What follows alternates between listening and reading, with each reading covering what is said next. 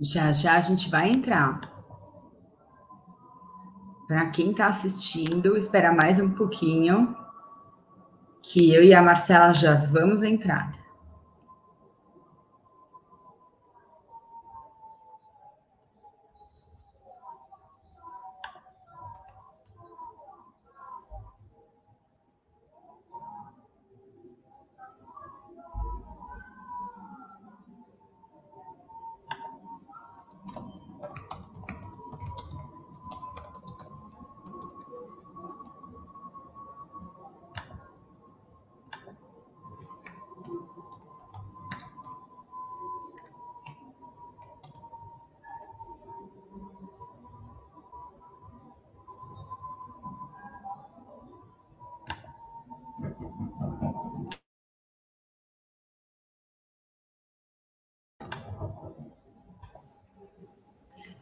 Pessoal que está aqui no LinkedIn, a gente já vai entrar, a gente vai entrar também agora pelo Instagram, inédito, a gente está ao vivo uh, no YouTube, no Instagram também. O Ítalo já está assistindo, boa noite, Ítalo. Preparada, Má, para entrar pelo Instagram também? Vamos lá. Então, vamos lá.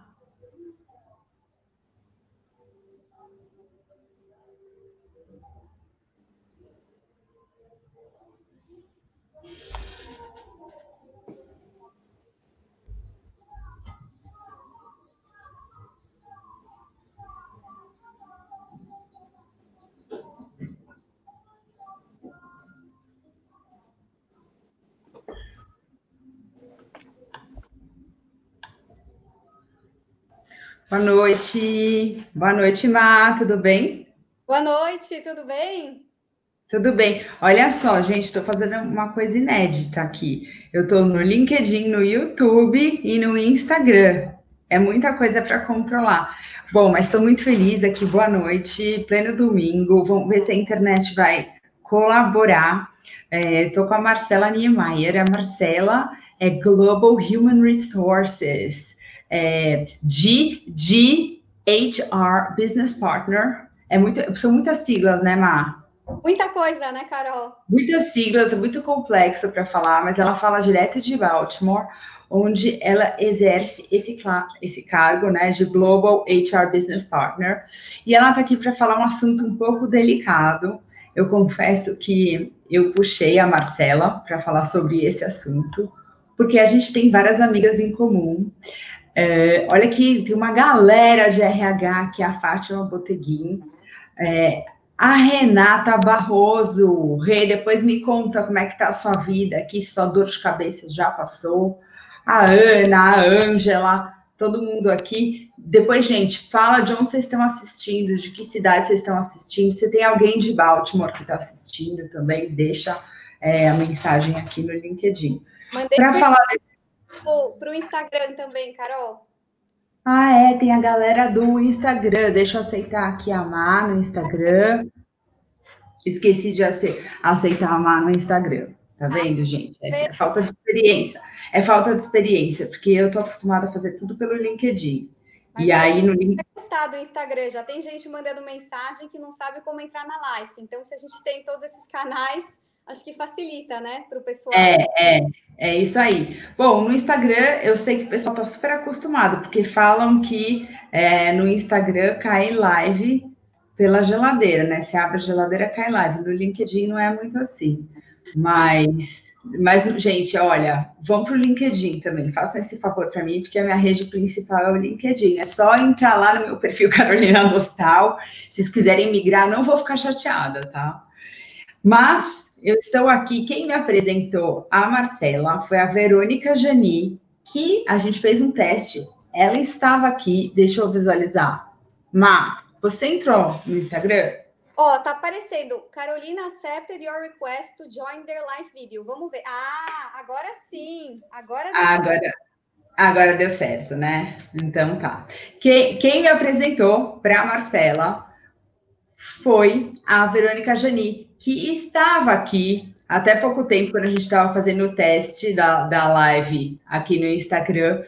E ela falou assim: você precisa conhecer a Marcela. Você precisa conhecer a Marcela. Ela vai é, desmistificar tudo que você precisa saber de, de RH. E eu já vinha fazendo algumas lives, inclusive com a Valéria, que espero que entre aqui hoje. Olha a Verônica, a gente falou da Verônica, ela apareceu aqui, ó. Estou aqui. É, é, e para minha sorte, ela ainda aparece aqui no LinkedIn. Ela, e eu já vinha fazendo essas lives sobre desmistificando o que acontece no RH. E ela falou: você precisa conhecer a Marcela. Então, ex-Marcela aqui, ficamos muito amigas. E Marcela, antes da gente entrar nos temas delicados de RH, que muita gente vai querer saber, me conta como é que você iniciou sua carreira. É, vamos lá. Eu comecei, eu fiz psicologia na PUC, né, aí em São Paulo. E no começo, psicologia, você sabe, né? Tem um pouquinho de tudo, tem a parte clínica, tem a parte de RH, olha a Verônica aí.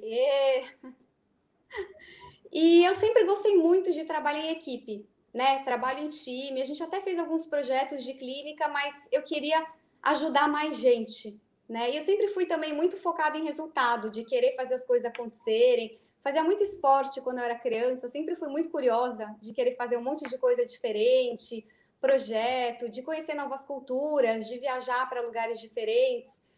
E, e aí, pensando um pouco nisso, né, eu falei, eu quero começar a trabalhar numa empresa. A PUC era semi-integral. Então, as empresas naquela época, quando você fazia estágio, não era aquela coisa de você poder estar o dia inteiro, ainda mais com o trânsito de São Paulo. Não era como as coisas estão hoje, né? Nesse novo normal, que você pode fazer tudo de casa. E aí eu comecei a trabalhar com vendas e marketing, Carol. Trabalhei na Câmara Brasil-Alemanha, isso nem tá no meu LinkedIn, é bem antigo, né? E... Por isso você estudou no Porto, não foi, Má? Estudei no Porto. E aí também aprendi alemão no Porto, fui para a Alemanha, então sempre gostei de fazer coisa diferente, projeto diferente, até por isso que eu fui trabalhar na Câmara Brasil-Alemanha com vendas, né? E aí trabalhando com pessoas, mas eu sempre queria ir para o RH, né? Queria uhum. fazer essa carreira em RH. E aí eu fui trabalhar no Banco Itaú, na área de clima organizacional. Eu nem sabia muito bem o que fazia na área de clima, né? Para uhum. mim era evento, era talent acquisition, e o clima foi muito interessante, porque você acaba interatu interatuando com várias áreas, né? Porque você está falando de é, alguma coisa mais relacionada aos especialistas, daqui a pouco você está falando de treinamento, de cultura.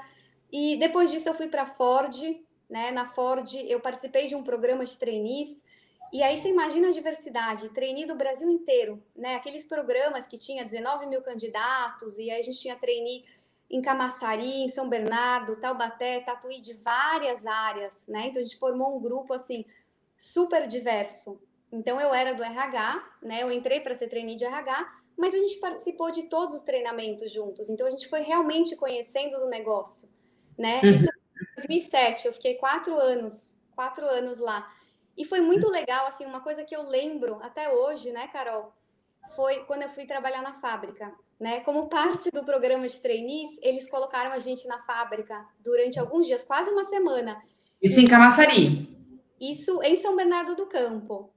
Hum. Também trabalharam na fábrica lá e a gente trabalhou na fábrica aqui de São Bernardo. Então eu fui para pintura, pintar carro, eu fui na área de caminhões, e aí você sente realmente o que, que é você estar tá na manufatura, você está pintando um carro durante tantas horas, fazendo todo o processo, né, da forma como era. Então, acho que isso faz a gente entender o negócio, né? Também trabalhar com o pessoal de vendas, é, ir junto com eles, né, em algumas reuniões. Então, acho que tudo isso é, fez com que eu tivesse sempre esse interesse, sabe, pelo negócio. Uhum. Tudo bem, eu sou a trainee de RH, mas eu preciso entender do negócio. E esse foi um mindset, Carol, que eu sempre levei comigo para todos os lugares uhum. que eu fui, né? Eu fiquei quatro anos na Ford. Omar, é, todas as empresas é, são assim ou não? As pessoas que começam a trabalhar com RH. Olha, pelo que as empresas são bem diferentes, né? E assim, falando um pouquinho da minha experiência com essa pergunta que você faz, eu vou te dar um exemplo da Linde. Né? A Linde é uma multinacional, uma empresa alemã de gases medicinais industriais, e eu trabalhei lá para. Eu já estive na Linde. Ai, que legal! Já tive na Lindy, já tive na Lindy o ano passado. Nossa! É, para falar sobre LinkedIn, inclusive me chamaram para uma reunião. E, e aí eu conheci a Lindy um pouco mais de perto, a Lindy no Alphaville. Era lá que eu trabalhava, em Alphaville. Gente, que saudade da Lindy, que saudade do pessoal, assim, uma turma muito bacana, tenho só boas lembranças, bom, bons momentos, né? Mas não é todos, não são todos os RHs que são da mesma forma. A gente, até para responder a sua pergunta, é, tinha um projeto de vendas, né? Que era um projeto global e o pessoal de vendas queria implementar em todas as regiões. E aí a gente, uhum. para América do Sul, eu e meu time, a gente uhum. lá para ajudar com os treinamentos. Então tinha muita coisa assim que o time fazia de tradução, de organizar os eventos, porque você tinha que trazer todos os country managers uma vez, ah, vai ser na Colômbia, vai ser no Peru, vai ser no Brasil. E eram vários módulos, né? Tinha módulo de pricing, tinha módulo de coaching para vendedor, e depois de cada um tinha certificação. Então, eu não queria só ficar nessa parte de, ah, eu vou ajudar na certificação, na tradução. Eu quis me certificar também. Né? Uhum. Eu quis fazer o treinamento de pricing, eu quis aprender, é, a gente foi no cliente, na época tinha o bolinho de bacalhau do Habib's, né, que era uma, uma novidade para o congelamento feito com gás da Linde. Então eu quis ir no cliente, então eu saí com os vendedores, eu fui a campo, né, porque eu queria entender como que eu podia ajudar a certificar as pessoas e fazer os treinamentos com eles se eu fosse um RH que só ia ajudar na tradução e na logística. Né? Eu tinha que entender do negócio, o que, que era a área de vendas, e foi muito bacana, porque foi um trabalho diferenciado que a gente fez para a região América do Sul, que as outras regiões acabaram não fazendo da mesma forma. Deram suporte e tudo mais, mas não dessa maneira. Então, isso para mim foi muito rico. Né? Percebi que cada que eu fosse trabalhar, se eu entrasse com esse mindset de eu vou conhecer o um negócio, eu vou estar próxima deles, às vezes eles esqueciam que eu era do RH, né? Uhum, uhum, uhum. Da forma, eu ia conseguir contribuir muito melhor. Com certeza. Agora vem uma perguntinha delicada. Vamos. É, uma, olha, tô, Instagram é, e, então, e o iPad. Então. Estão reclamando do eco. Eu acho, eu acho que você podia baixar o som de um dos dois. Vamos lá. Ou colocar um, do, um fone. E agora? Tá melhor? Abaixei aqui o som do Instagram. Tá, vamos ver o pessoal que vai falar, tá? Não, não eu. Porque eu tô com dois fones, eu tô com um do Instagram e um do LinkedIn, então eles vão ter que dizer.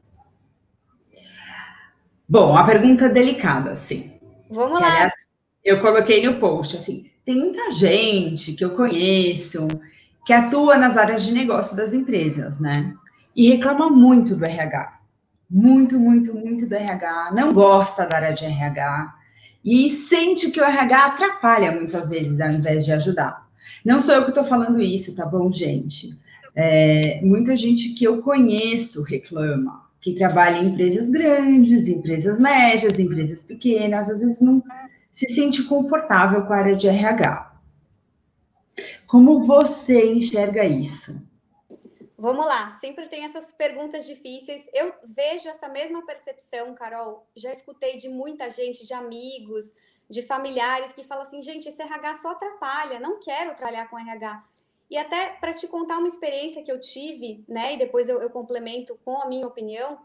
É, no ano passado, eu fui chamada. É, ano passado a gente viajava, né, ainda, fazia conferência, fazia de tudo. Eu fui chamada para a ISM, né, que é de supply chain, para realmente dar uma palestra e poder falar um pouquinho sobre o trabalho que a gente fez na Laureate. Então, eu e o nosso Chief Procurement Officer, a gente foi convidado para realmente falar um pouco o que, que a gente fez, né? Porque eles tinham uma cadeia de people e aí tinha algumas pessoas que iam falar sobre isso.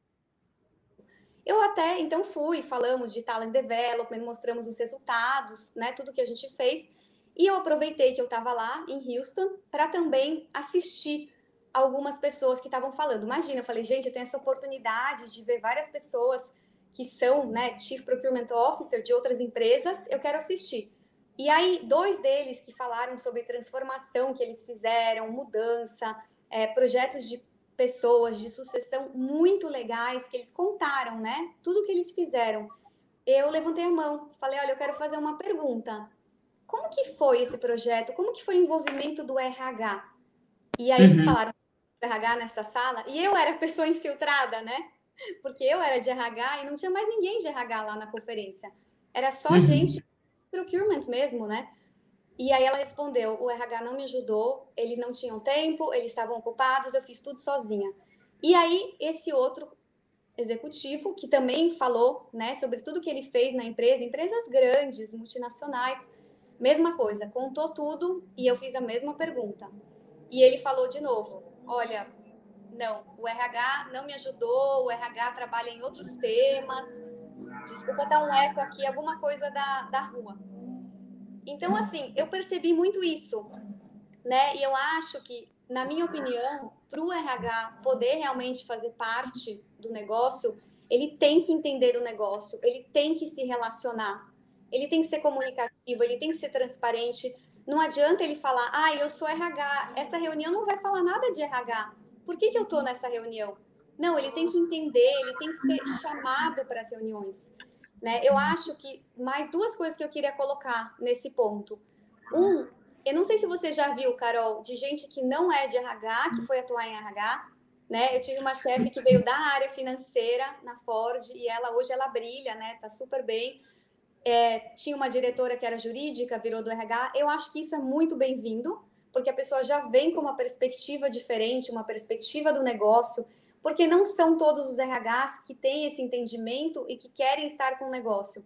Muitas vezes eles querem ficar mais envolvidos em desenhar um treinamento, em trabalhar num centro de expertise, né, em fazer algumas coisas que são mais voltadas para o RH, né? Mas na minha visão, uhum. eu acho que traz muito bem quando você tem essa mescla de gente, quando você tem esses times é, multiculturais. E aí, para finalizar a pergunta, eu acho que tem a ver também com a tomada de decisão, né? Como que eu gosto de trabalhar como RH? Vamos supor a gente tem lá um recrutamento para fazer. Isso já aconteceu uma vez, né? Então, entrevistou a candidata, eu entrevistei e falei, olha, minha opinião sobre essa candidata é que não vai dar certo. É essa candidata uhum. que vai trazer problemas e eu não contrataria. Você é o gestor da vaga e a decisão é sua. E eles contrataram. E aí depois uhum a pessoa me ligava todo dia, eu tô com problemas, eu tô com problemas, essa pessoa não tá dando certo, né? Que era o que eu tinha falado. Então, eu acho que é melhor a pessoa ter essa experiência, né? Mesmo que ela contratou uma pessoa para ela ver que realmente a gente não tá, não é o RH que tá lá para falar não, não, não, não. Se é uma coisa antiética, uma coisa ilegal, o RH não vai deixar fazer, logicamente. Sim. Mas o RH, ele tem que virar uma influência, que o negócio, ele vem até o RH para falar, olha, está acontecendo isso, isso, isso. Eu quero a sua opinião. A sua opinião é importante para mim. O que, que você faria? E não você indo e falando, você pode, você não pode. Então, eu trabalho muito dessa forma. Com parceria, né? Com parceria, exatamente. Que eles venham até mim e não que eu falo o que eles têm que fazer. Eu acho que a decisão, no final, a decisão sempre é do negócio, sempre. E o RH, ele vai falar, né? O médico, por exemplo, ele não fala, olha, você tem que se alimentar com isso, seu colesterol está alto, você não pode comer tanto sal. Ele, ele orienta. Muitas uhum. pessoas, outras pessoas não seguem. Né? É verdade. Tem que orientar e não ser o RH chato que não deixa fazer, que não deixa a pessoa fazer o que ela quer e tomar as decisões dela.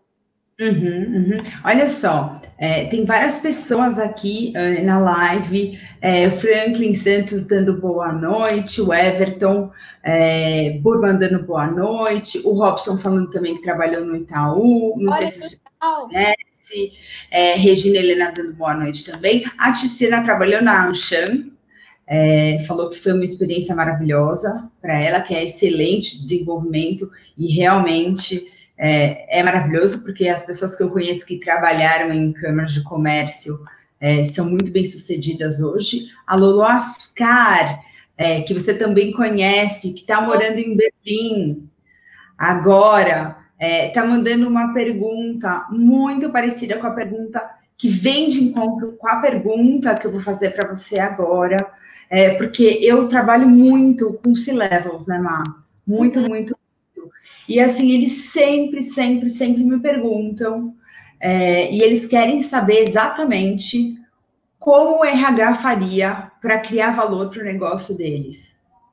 Olha, eu acho que essa é uma, é uma pergunta muito, muito bacana. E assim, para começar, eu acho que não tem uma receita de bolo, né? Falar, olha, é isso que você tem que fazer, é desse jeito.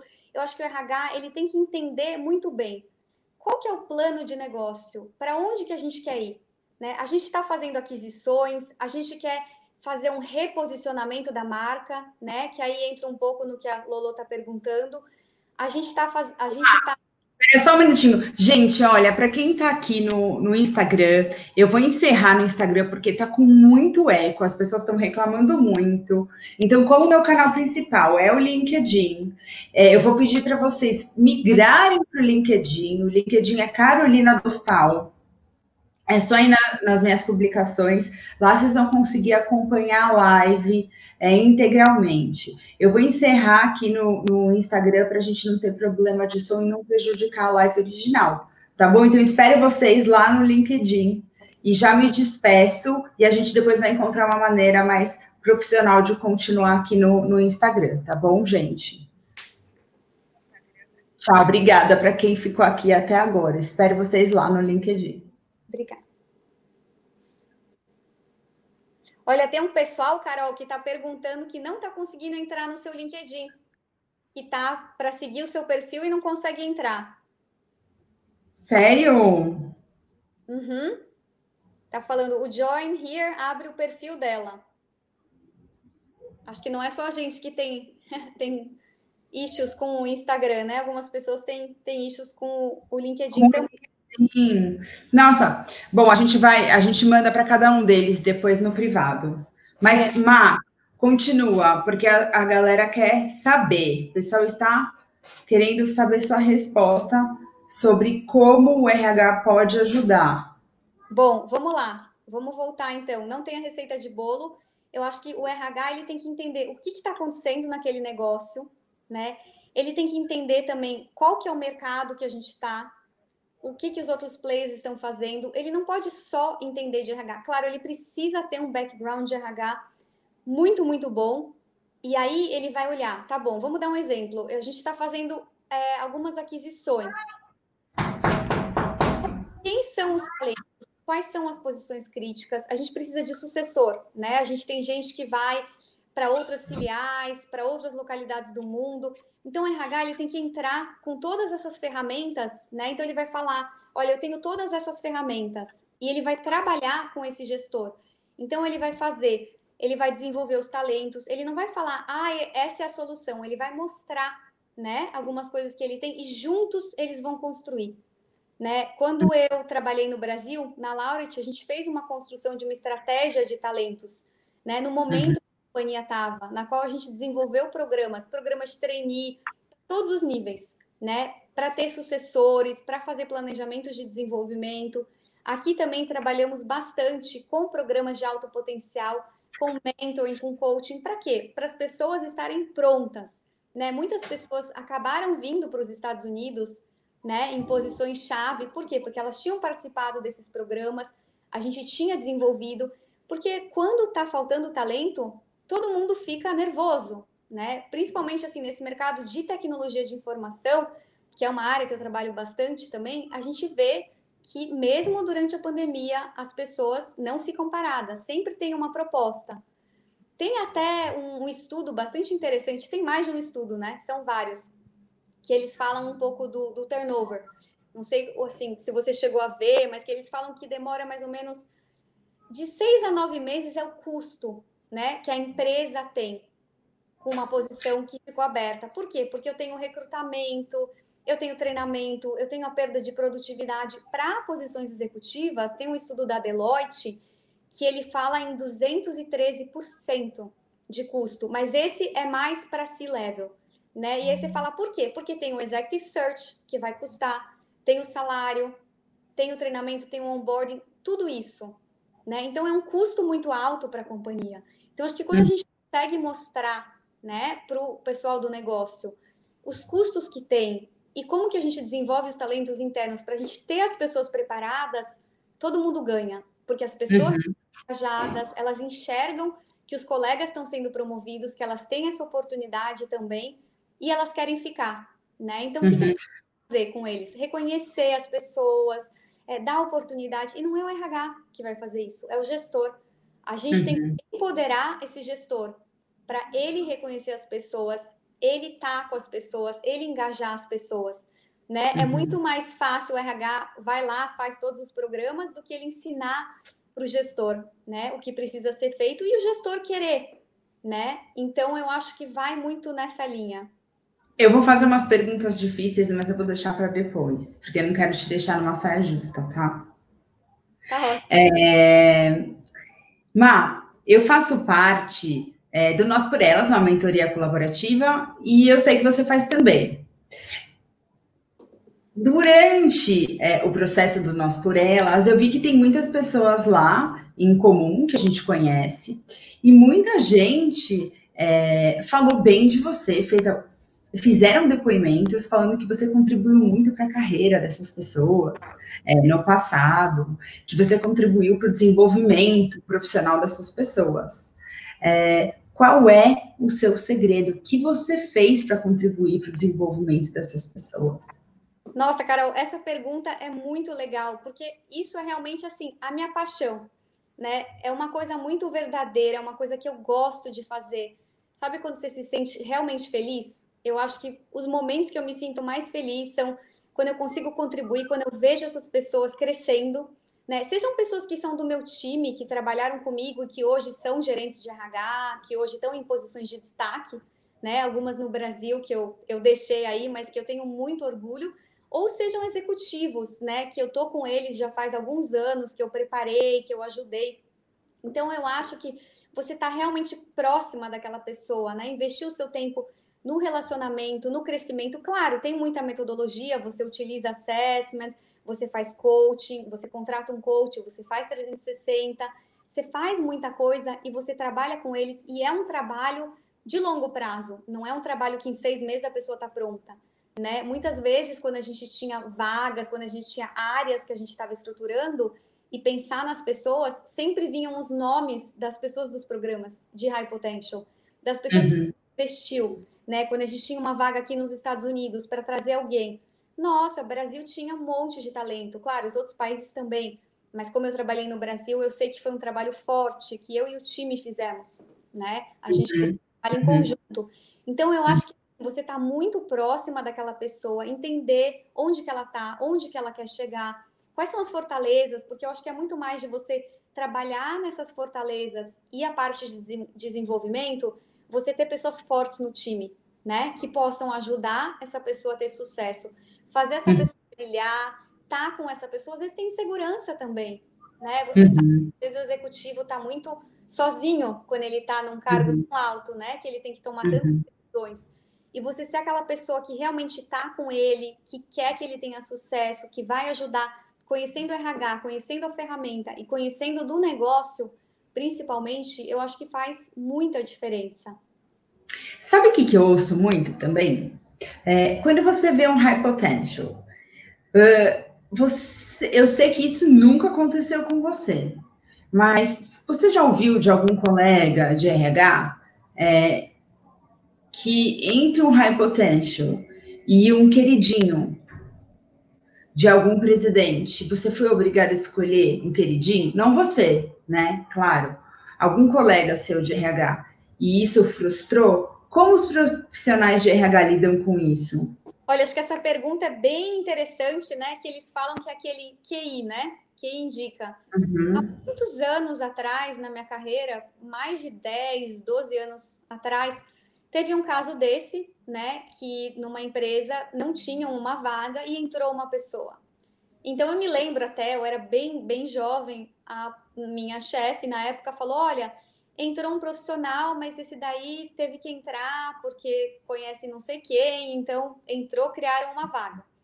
Né? O que eu achei foi que ela foi muito transparente de falar para o time, porque tinha muitas pessoas no time que estavam querendo, eram terceiros, eram estagiários, queriam ser analista júnior, né, na época, e iam se sentir frustrados, falar, nossa, eu estou fazendo tudo o que eu posso para o meu desenvolvimento. Então, o que, que ela fez? Ela foi bem transparente, e ela falou: Olha, eu vou continuar ajudando vocês no desenvolvimento. E aí acabaram surgindo outras vagas, né? Porque empresa grande sempre acontece. Eu acho que sempre que tiver isso, eu acho que a gente tem que ser transparente quando a gente sabe e falar o que aconteceu, porque quando a gente tenta esconder essas coisas, eu acho que só piora, né? Porque você fala, nossa, estão fazendo tudo isso e a gente não está sabendo, a gente está se esforçando, vai ser sempre alguém que é indicado, né? Então, a forma como eu vejo é falar sobre o que aconteceu e não esconder e buscar outras oportunidades dentro da organização. Uhum, uhum. Obrigada pela resposta sincera. A Renata é, fez uma pergunta aqui: é, como conseguir mostrar para a área de negócio a importância de ter o RH como aliado na busca dos resultados do time?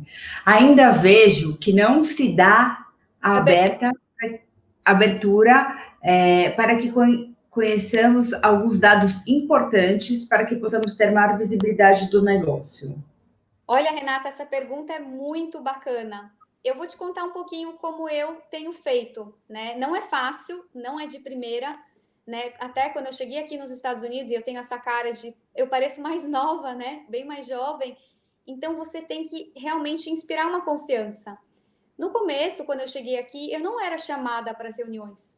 Eu ia em reuniões para falar de gestão de desempenho, para fazer o processo de calibração de gestão de desempenho, para falar de plano de sucessão e para ajudar com vagas, né? Quando a gente tinha algum recrutamento. Então era muito vista é, nesse aspecto de fazer esses tipos de projetos ou coisas de relações trabalhistas, relações com empregados, assim, coisas um pouquinho mais pesadas. Mas eu não participava das reuniões, né? Então, o que, que eu comecei a fazer?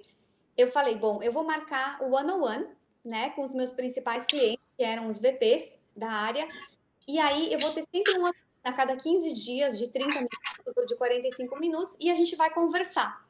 Então, eu comecei a fazer esses one-on-ones para eu ir me aproximando das pessoas, né? E aí, quando você vê, a pessoa já te fala até coisas da família, outras coisas, e você vai ganhando essa proximidade.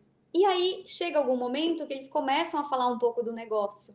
Eu perguntava muito, né? Eu sou muito curiosa, falava, ah, você vai fazer uma reunião com o time para falar desse assunto. Quando eu comecei a ganhar mais espaço, eu pedia para participar. Ah, posso participar como ouvinte? Posso entender um pouco melhor o que está sendo feito? Assim, eu sempre fiz muita pergunta. Né? As pessoas falam, nossa, Marcela, você está sempre perguntando, sempre pergunta coisas, quer saber de tudo, né? É uma curiosidade que eu tenho. Então, uhum. eu comecei dessa forma. E eu falava para eles, se eu vou pedir uma vaga para vocês, e a gente precisa de uma aprovação, e eu não entendo por que, que essa vaga é tão importante, eu não vou conseguir convencer né, a minha chefe, o CFO da empresa, porque eu preciso entender para poder te ajudar. Então, acho que você começa a entrar pouco a pouco, mas assim, primeira coisa, esse relacionamento. Você precisa uhum. fazer esses relacionamentos. Depois disso, que você pode começar a fazer parte do time, né? Hoje eu faço parte do comitê executivo de tecnologia da informação, que eu adoro. O pessoal fala que eu não sou de RH, que eu sou de TI, e eu tenho muito orgulho disso, que foi a mesma coisa com compras, né? Chamada para uma conferência só de compras, que não tinha ninguém de RH. Mas isso demora, não é uma coisa que você faz em três, quatro, cinco meses. Né? Você tem que ir aos poucos e procurar ler também um pouco sobre a área, é, procurar se informar, né? perguntar mesmo. Às vezes eu perguntava, eles vão achar uma pergunta besta, mas tudo bem, né? Ler coisas, estar tá junto com eles e aí começar a ser chamada para mais para mais reuniões e até o momento que eu cheguei hoje, né? De eu fazer parte do comitê executivo de TI e de realmente estar tá em outras reuniões de negócio junto com eles também, né? Na qual a gente vai juntos, eu vou dar opinião e às vezes nem vai falar muito de RH, né? Mas eu tô junto e eu quero estar sempre nessa função que é uma coisa que não existia e não existe muito nas empresas. Eu acho que é a gente que tem que criar, uhum. né? Coisa que a gente cria. Olha só, você estava falando de profissionais que não que não são de RH, né, ou que não eram de RH e que acabaram virando executivos de RH.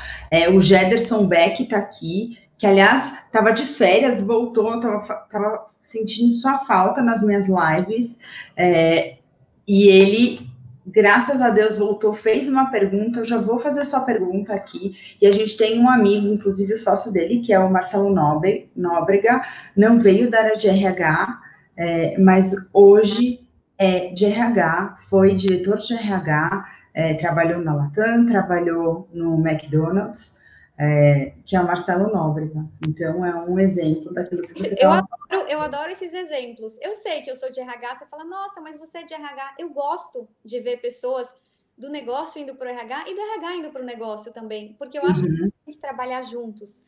Né? As funções estão ficando mais modernas, as coisas estão mudando, né? A gente não tem uhum. eu só sou do RH. Não, eu sou do negócio e eu estou aqui para ajudar a empresa a atingir os resultados. Sim, com certeza. E assim, Ma, das milhares de iniciativas assim que o RH atua como sponsor, você consegue dar uns top 5, top 10 assim do, do vai do dos must have para o negócio? Adorei, adorei, Carol, essa pergunta. Eu acho que assim, tudo começa com talent acquisition, né? Porque se você não fez o negócio certo, você vai ter que começar tudo de novo. E aí tem todo aquele custo. Então, se você faz um talent acquisition bem feito, né, no qual você identifica pessoas que têm o perfil da empresa, porque eu já entrevistei candidato, Carol, muito bom, que eu falava, ele tem toda a parte técnica, e eu percebi que ele não ia conseguir trabalhar naquela empresa. Eu falei, ele não vai gostar, né? Não é o estilo dele. Então, ele realmente não vai gostar. Então, eu acho que começa tudo aí. E aí, do Talent Acquisition, você vai para o Talent Management, né? Você já fez lá o recrutamento online, perfil aderente à cultura, tudo mais. Aí você vai para o engajamento, você vai para a retenção. Aí você entra no pipeline de liderança, né? Identificando talentos. Então, é, quando eu fiz programas de talentos, muitos programas que eu implementei, alguns eu fazia externo e outros internos, dependendo do nível. Né? Então, você acaba uhum. juntando, você faz todo um talent management vai identificando todos esses sucessores, o potencial e desenvolvendo. E aí entra um pouco a parte da diversidade e inclusão, porque não adianta você falar, ah, eu quero ser uma empresa diversa, se você não começa recrutando com diversidade, né? Então, eu acho que isso tem que fazer parte também. É, gestão de desempenho é sempre importante, mas aí eu tenho vários comentários, acho que seria um tema de uma, de uma outra live, né? Que eu acho que as coisas agora elas caminham muito rápido, muito mais por projeto, né? E tem algumas empresas que são mais engessadas nisso, então acho que tem que ser uma coisa mais dinâmica. É, treinamento, academias funcionais, eu acho que você tem que olhar para a liderança, mas você tem que olhar para o negócio especificamente, né, da empresa. Tem alguns treinamentos mais funcionais que precisam ser feitos. Então, acho que isso também. É, e aí, o People Analytics, não tem jeito. RH que não gosta de números, a gente tem que mostrar o resultado, tem que medir, tem que diagnosticar e tem que entender com o negócio quais são os KPIs que fazem sentido. Né? Olha aí, a Renata Barroso, Renata Barroso, que aliás é, foi minha mentorada do Nós por Elas, é especialista em People Analytics. Então, ó, Renata, depois você pode conversar com a Marcela. Ela é bárbara em People Analytics. Vou adorar, vou adorar. Depois vocês conversem mais.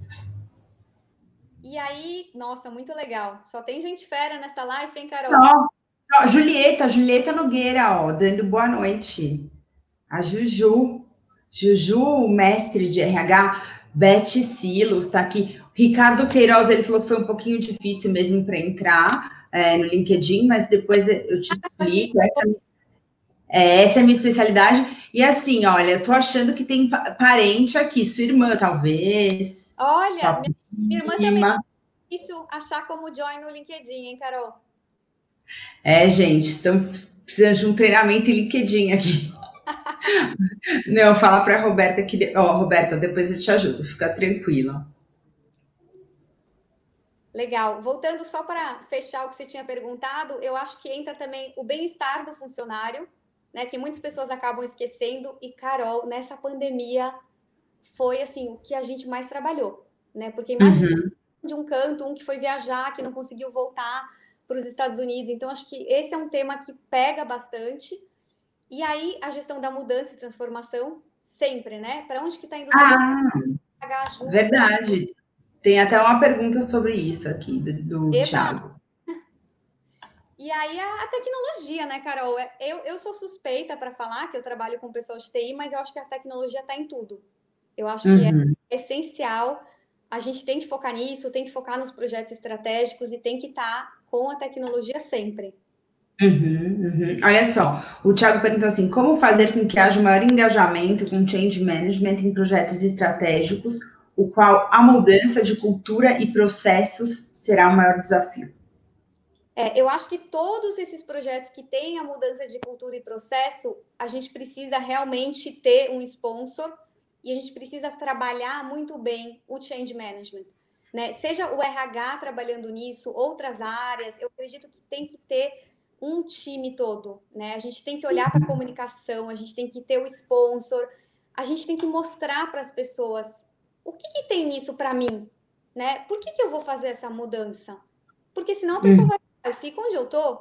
Por que, que é importante? As pessoas têm que estar engajadas, né? Então, uhum. Coisa bastante do negócio, não tem que ser só o RH liderando, eu acho que tem que vir do negócio e o RH, ele vai dar o suporte, ele vai utilizar as ferramentas e ele vai suportar. Mas se não vem de uma liderança forte, é mais desafiador. E eu acho que é um processo, uhum.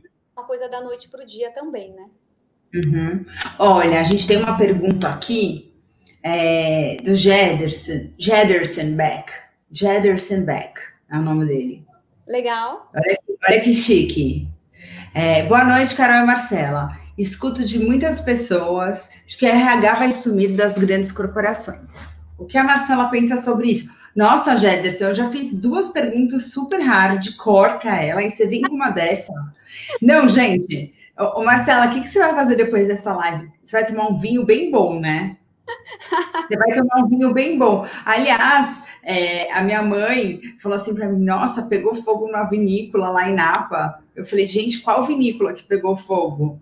Porque eu estava conversando sobre o Coppola, sobre o Poderoso Chefão, fiz até um post no, no meu Instagram. E aí, conversando da vinícola do Coppola, daí falando que pegou fogo numa vinícola. Eu não vi, eu perdi essa notícia. Você está sabendo? Dessa vinícola que pegou fogo em Napa? Tem nome especificamente, mas são tristes, né? Essas, essas coisas. É, porque assim, você vai ter que beber muito vinho depois dessa live. Porque não tem uma pergunta fácil aqui para você. Mas o pessoal lá. bate forte. vamos lá, pode responder. Ah, é, tem um, um, texto, tem um artigo, depois a gente até pode compartilhar com, com o Gederson, que ele fala um pouquinho do RH do futuro e quais que vão ser os cargos, né? É, você está certo, né? Que o RH, vamos dizer assim, não é que ele vai sumir, mas ele vai diminuir, né? Você não vai ter aquele RH que tem 200 pessoas fazendo um monte de coisa. Por quê? Porque a parte de RH, que é a parte mais tática e operacional de sistema, que seria, digamos assim, aquele generalista júnior, né, que faz. Tudo isso vai ser feito com a tecnologia né? Muita parte do recrutamento e seleção, eu não sei o que, que o pessoal tem visto, tem empresas hoje que elas não estão mais olhando os currículos, então a pessoa manda o currículo no LinkedIn e ela recebe um link para fazer um jogo, para jogar um jogo, né? Tem até, se vocês quiserem olhar, uma empresa que se chama Pymetrics, uma empresa americana, e ela manda esse link para o candidato antes dele. Como chama, Ma? Como chama? Y-M-E-T-R. Peraí. PY? Isso, Pymetrics. Pymetrics. É, é, uma, é uma coisa muito interessante, porque ao invés deles, de ele ter um RH que vai olhar o currículo, ou ele vai aplicar aquela inteligência artificial para selecionar os currículos, né? Que a gente sabe como funciona quem, quem já trabalhou aí com, com Talent Acquisition. Ele não. O que, que ele faz? Ele manda esse link diretamente da Pymetric e esse link é um jogo que você vai jogar no seu celular ou no seu computador. E aí esse jogo ele vai falar se o seu qual é a compatibilidade do perfil com aquela vaga, porque ele vai te comparar com outros candidatos. Então ele vai olhar a tomada de decisão, né, o jogo, porque como você joga é como você toma a decisão, né? Ele vai olhar como que você percebe as pessoas, ele vai olhar o fator risco, né? Se você é uma pessoa que toma risco, não toma risco, ele vai olhar o fator planejamento. Então, tudo isso já é uma realidade, já tem empresas aqui nos Estados Unidos, não sei aí, que estão fazendo isso. Então, ele não vai olhar... O próprio LinkedIn né? faz isso. Uhum. Então, ele, assim, ao invés de fazer um assessment, já vai pelo jogo. Então, você já pula aquela etapa. Então, tem muitas coisas que estão sendo automatizadas. Né? E aí, onde que entra o RH? O RH, ele entra mais nessa parte dele ser um people advisor né? Dele ser aquele RH estratégico que ele tá com o negócio, não é aquele RH que tem um time de 20 pessoas, mas é aquele RH sênior né? Como se fosse uma consultoria que você contratou, que ele está realmente focado no negócio. É um business partner, mas que só vai fazer a parte estratégica, porque todo o operacional a gente tem a inteligência artificial que a gente precisa saber usar, porque se a gente não sabe usar também não vai funcionar. Então as coisas vão sumindo um pouco essa parte mais operacional e vai ficando um RH bastante enxuto. Então nesse sentido, você acha que vai ser um RH mais nichado também por segmento? Ou Olha, não? Eu acho, eu acho que o RH, sim, tem RHs que estão suportando regiões, né? Você tem, ah, esse RH suporta a América Latina, esse suporta outra região, e tem RHs que suportam ou suporta a manufatura, suporta é, a área médica, né? Ou uma área de negócios. Então, eu acho que ele vai ser muito mais um RH que está dentro das áreas do que aquele monte de gente de RH, né? Porque o Talent Acquisition a gente já vê como está sendo feito. Né? Treinamento, a gente pode contratar consultoria, a gente pode fazer muitas coisas é, que vêm externas, mas você ter um business partner que vai estar com você, né, te suportando na sua tomada de decisão, tudo isso é um cargo que se torna muito mais estratégico, né? Então, os cargos uhum. iniciais, eu vejo que eles vão estar aos poucos desaparecendo. Então, sim, ele está sumindo, né? Não é que não vai mais existir, mas da forma vejo... como a gente conhece hoje. Da forma como a gente conhece hoje. Eu acho que essa pergunta, ela ela é recente, né? E é uma coisa que a gente vem olhando todas essas mudanças que vem acontecendo. Uhum, uhum. Olha só, a Magda é, falou da outra colocação que você fez, o relacionamento do profissional da RH com o time de negócios é muito importante para que possamos ter a confiança do negócio como, como profissional estratégico. A Elizabeth Silos está falando que sentiu falta do Jederson também, porque realmente ele é muito presente aqui nas lives. E a Ticiana, que é proprietária da QI, é, que é uma consultoria é, em transformação digital, fez uma pergunta que vai cobrir a gente por um pouco de tempo, enquanto eu estou lendo. É, Marcela, como você avalia de forma geral o RH no processo de questionamento do status quo e do status quo e transformação digital nas empresas? É, acelera, acelera empresas em estratégia comercial digital, indústrias até é, 2,5 bi, e ainda não encontrei nos projetos um RH que atuasse como protagonista, alavancador no questionamento de talentos, processos ou áreas, sendo que o cerne da transformação digital são pessoas mudando sua visão, atuação. Muito bem, palmas para a Tiziana na pergunta, mas é um pouquinho de tudo isso que você falou. Vamos lá. É, eu acho, eu acho que a gente tem que contratar a Tiziana, hein? Também acho, gente. Temos que contratar a Tiziana. Eu acho que tem que contratar a Tiziana para ensinar os RHs como, como fazer isso, né? Como se aproximar do negócio.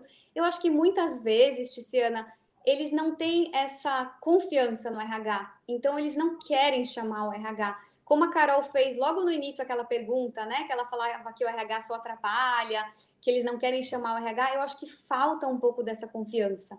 Então, acho que primeiro, primeira coisa o RH precisa ter esse relacionamento. Primeiro. E aí depois o RH também precisa estudar, precisa aprender coisas diferentes. Ele vai falar assim: "Ah, isso daqui não é comigo", né? Eu agora eu comecei a fazer um curso do MIT, né? Só gente fera, assim, não não é gente de RH, né? Pessoal de tecnologia, pessoal de áreas super diferentes um pessoal assim muito, muito bacana, né? Eu acho que a gente tem que entrar em coisas diferentes, a gente tem que ser curioso, porque senão eles não vão ter essa confiança do RH. Eles vão falar, ai, fazer essa transformação digital com RH, ai, deixa eu fazer com o meu time, é melhor eu fazer, eu já sei o que eu tenho que fazer, ou que o RH não vai estar naquele mesmo ritmo, né? No ritmo que ele quer, que o ritmo tem sido, pelo menos nas empresas nas quais eu trabalhei, bastante acelerado. Né? Ainda mais com essa pandemia, a gente tinha várias metas e assim, virou o mundo de ponta cabeça. Todo mundo parou, teve que focar em coisas diferentes, trabalhar com coisas diferentes. Então eu acho que o RH ele tem que ser muito dinâmico, ele tem que mostrar que ele pode, né? Porque se eles veem aquele RH bem quadradinho, que sempre faz as coisas do mesmo jeito e não quer mudar, e não tem essa flexibilidade com a mudança, eles não vão querer o RH. Isso aí. Olha só, Silvia, Má, como você vê e trabalha os pilares da diversidade e inclusão nos dias de hoje. É, e aí também depois eu quero te fazer uma pergunta, já emendando com essa.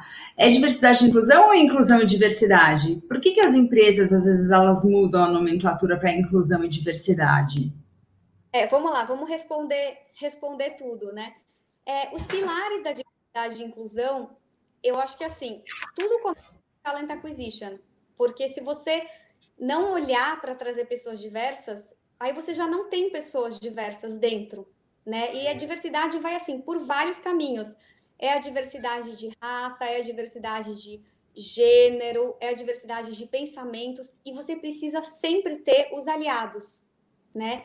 Isso é uma coisa que a gente fala muito, porque não adianta ah, uma pessoa gosta da diversidade, a outra pessoa não gosta. E a inclusão, eu acho que é quando a pessoa sente que ela tem uma voz lá dentro, né? Porque não adianta você ter um programa lindo de diversidade, que você tem vários KPIs e você fala: temos X% de mulheres na função de liderança, temos afrodescendentes na função X, temos pessoas de tais e tais países. Não adianta você mostrar esses KPIs para o candidato achar que ele quer trabalhar na sua empresa, que a sua empresa é uma empresa que prega diversidade, quando você vai numa reunião e uma pessoa que é diferente, que é diversa, a opinião dela não é não é escutada.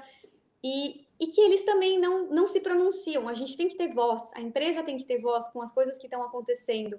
Né? Aqui, por exemplo, Black Lives Matters pegou bastante. E aí tem gente que vem e fala, ah, White Lives Matters too né? E a gente fala, tá, onde que está pegando fogo agora, né? Para onde que o bombeiro vai para apagar o fogo, né? O que está acontecendo? Então, eu acho que você tem que olhar muito para tudo isso e tem que educar os gestores, né? Eu acho que os gestores muitas vezes eles ficam, muitas vezes eles ficam quietos porque eles não sabem, não é um tema fácil de lidar, é um tema que gera desconforto, muito desconforto, e as pessoas não sabem como lidar. Mas o que, que importa no final? O que importa é como aquela pessoa está se sentindo. Né? Se uhum. aquela pessoa realmente ela está se sentindo excluída, ela está se sentindo mal, é isso que a gente tem que trabalhar. A gente não uhum. pode com que esse sentimento venha à tona e a gente tem que falar mais sobre os temas, né? Até a Mag está tá aqui com a gente, é uma expert em diversidade, ela vai, vai falar para a gente também, eu combinei com ela. Então, assim, tenho muitos amigos que vêm trabalhando esse tema há muito tempo já, né? Eu acho que é um tema muito bacana e eu acho que tem que ter vários pilares diferentes e tem que fazer parte da cultura, né? Não é porque, ah, agora todo mundo está falando, todo mundo está fazendo.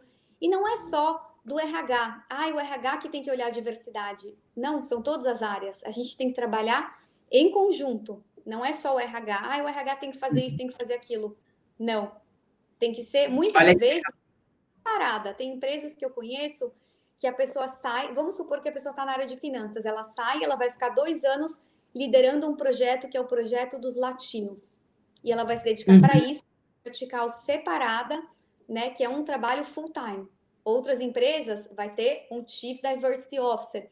Então tem formatos diferentes, mas eu acho que tem que começar a viver isso no dia a dia e fazer parte da cultura.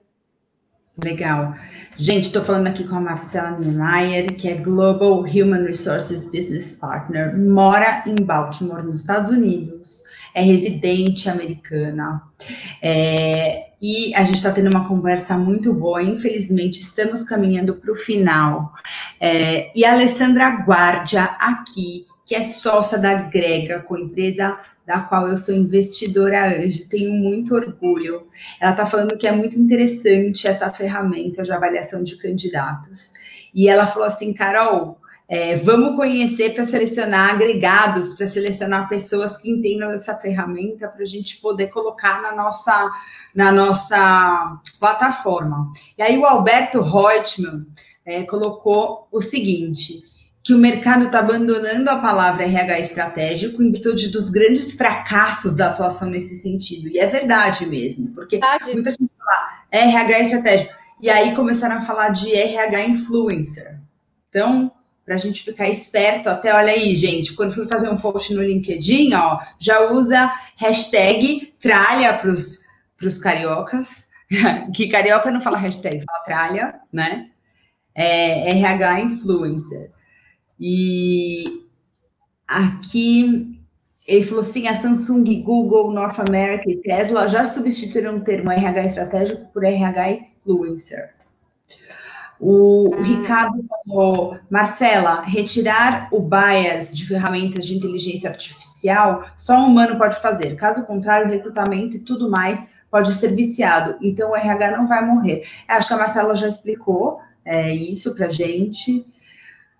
O uh, que mais que temos aqui? A Lauren, Lauren Bassan, que também é do RH, até pouco tempo também estava nos Estados Unidos e fez uma pergunta para Marcela.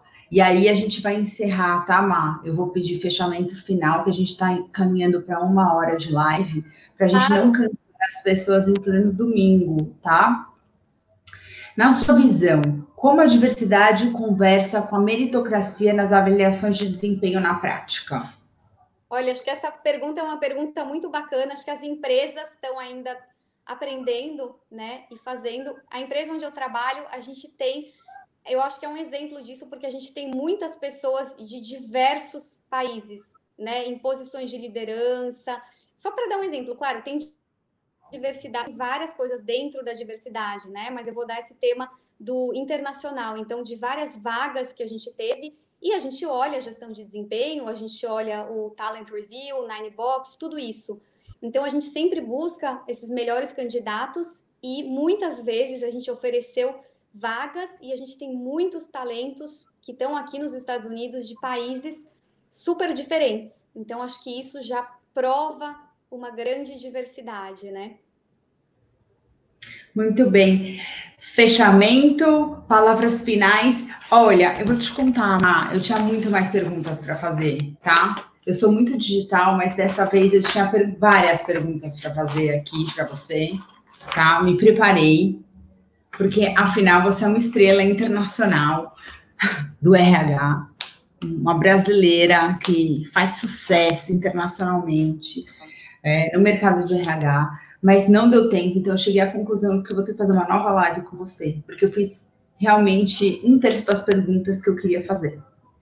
Então, já, já fica o convite para a próxima live, tá? Eba, e, e, super te agradeço.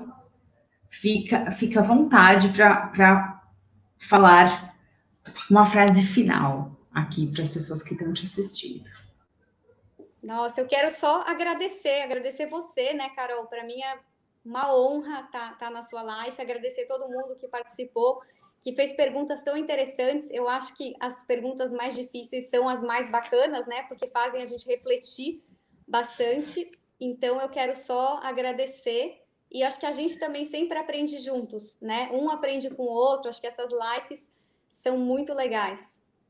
Não foi nada fácil, né? Só foi pergunta difícil. Não teve nada fácil. A gente tem que refletir. A gente gosta de desafio, né? Foi, foi isso mesmo. Ó, a Márcia Brito falou: parabéns, gostei muito. E o Jederson também gostou muito. Ou seja, a Márcia fez sucesso, sempre convidada a voltar. E obrigada, viu, Má? Bom, bom domingo, bom vinho para você, aproveita. E quando vier é, no Brasil, é só avisar que a gente vai comer pizza juntas, tá bom? Eba! um beijão, Má. Obrigada, viu? Obrigada. E obrigada, Verônica, por ter me apresentado a Marcela. Outra grande profissional de RH. Obrigada, Vê. Beijo. Bom Beijo. domingo. Bom domingo. Tchau.